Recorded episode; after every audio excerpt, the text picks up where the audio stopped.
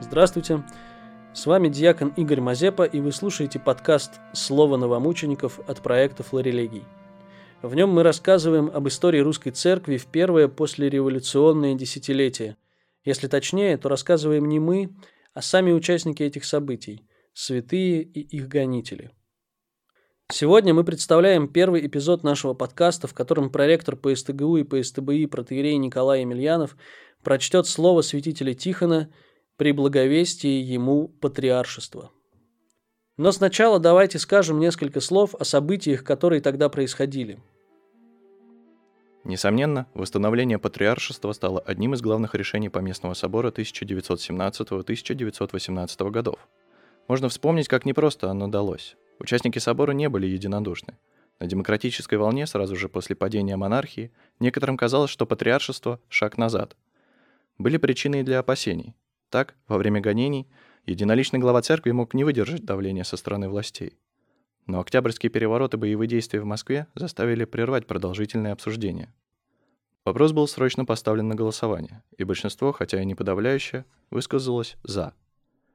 Выберите молитвенника за землю русскую – не ищите, выбирая мудрого, не ищите ученого, вовсе не нужно хитрого и лукавого, а слушайте, чья молитва горячее, и чтобы доносил он к Богу скорби и напасти горькой земли нашей, и молился о ранах, и нес тяготы ее.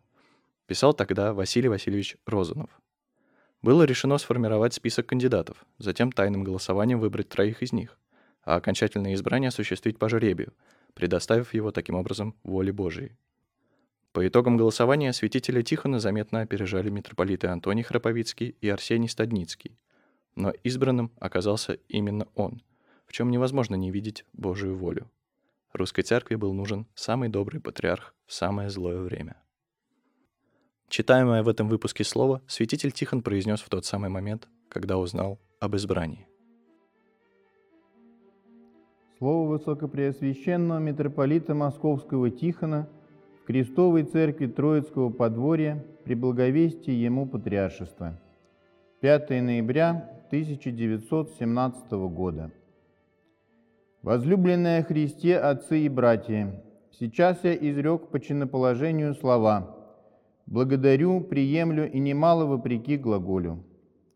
Конечно, беспримерно мое благодарение ко Господу за неизреченную ко мне милость Божию – Велика и благодарность и к членам Священного Всероссийского Собора за высокую честь избрания меня в число кандидатов на патриаршество.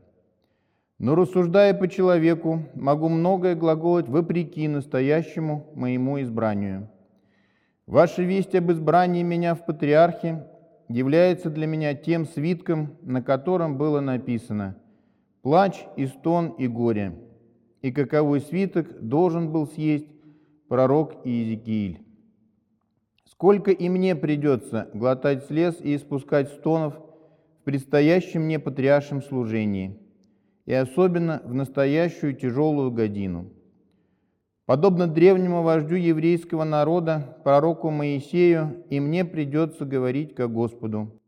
«Для чего ты мучишь раба твоего, и почему я не нашел милости пред очами твоими?» что Ты возложил на меня бремя всего народа сего. Разве я носил в чреве весь народ сей, и разве я родил его, что Ты говоришь мне, неси его на руках Твоих, как нянька носит ребенка? Я один не могу нести всего народа сего, потому что он тяжел для меня. Отныне на меня возлагается попечение о всех церквах российских, и предстает умирание за них во все дни – Аксим, кто доволен даже и из креплих мне. Но да будет воля Божия, нахожу подкрепление в том, что избрание сего я не искал, и оно пришло помимо меня, и даже помимо человеков, по жребию Божию.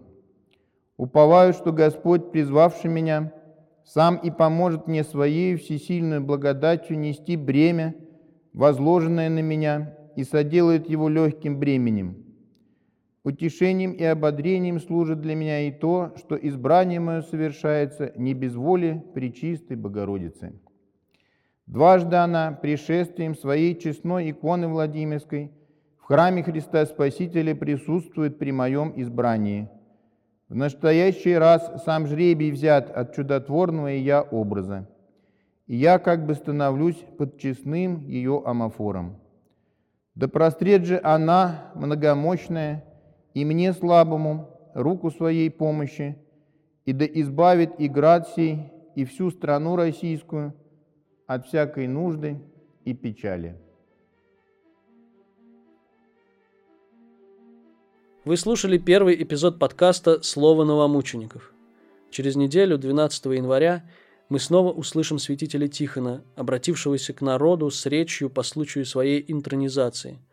Текст прочитает священник Стахий Колотвин. Мы рады, что вы смогли разделить с нами память о новомучениках. Разделите ее с другими. Сохраняйте, рекомендуйте, пересылайте наши материалы тем, кому они могут быть полезны. Над выпуском работали чтец Кирилл Алексин, чтец Михаил Гар, Эльга Канаева, Анна Косоева и я, диакон Игорь Мазепа. Научный консультант, доктор исторических наук, священник Александр Мазырин. Произведено совместно с ПСТГУ творческой мастерской на горе.